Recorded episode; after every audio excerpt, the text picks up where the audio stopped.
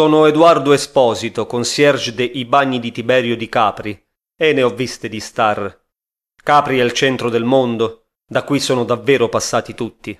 Io ero specializzato in presidenti, a cominciare da Leone per finire con Napolitano, che si può dire che è di Capri. Io ho conosciuto la mamma, il papà, il fratello, la sorella, che sposò un ufficiale americano e andò in America. Era un abitué dei bagni di Tiberio. È una persona favolosa, come lo era Pertini.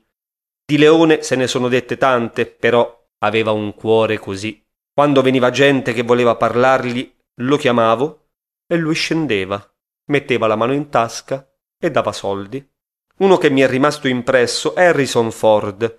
La prima volta venne quando era famosissimo per Indiana Jones, chissà perché mi aspettavo una sorta di supereroe, e invece se ne stava tranquillo, in barca con la moglie, a pescare, di casa era anche Mariah Carey, era così rilassata che ogni tanto prendeva e si metteva a cantare, improvvisando con il pianista del nostro bar.